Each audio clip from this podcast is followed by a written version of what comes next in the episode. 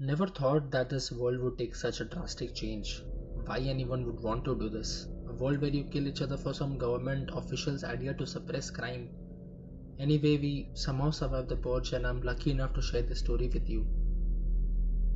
Friday, March 25th was the date when the government officially declared purge.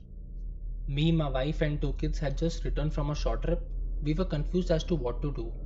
Seeing our neighbors, we quickly stacked up and started building a defense for a house. You know, it's funny how people's interactions and expressions change during such events. It's funny how it's right to kill someone so easily to just release a grudge.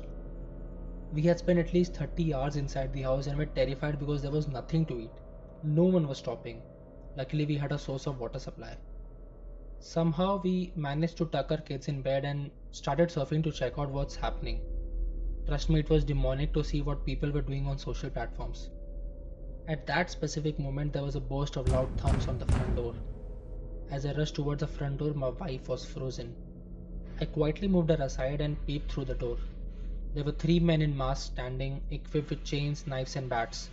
They kept banging the door. I, I couldn't think, couldn't move because if I did, they would hear me and bash inside to kill us.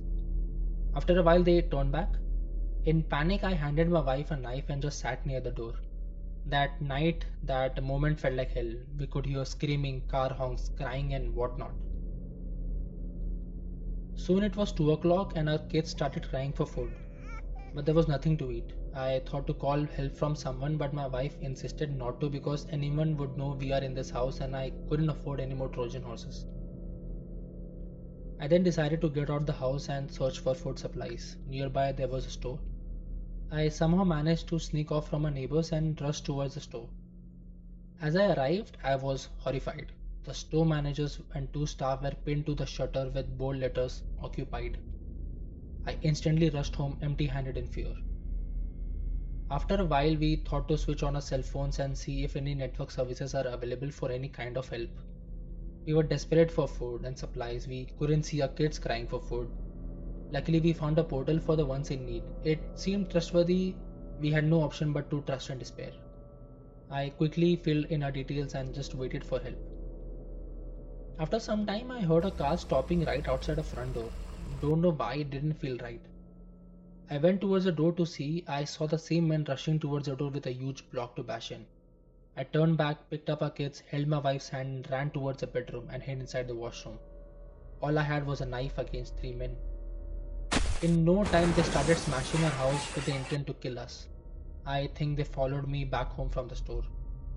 One of them heard our baby cry and charged upstairs. He took us out and was about to hit me. At that moment, there was a gunshot. The guy rushed towards the sound, and there was another gunshot.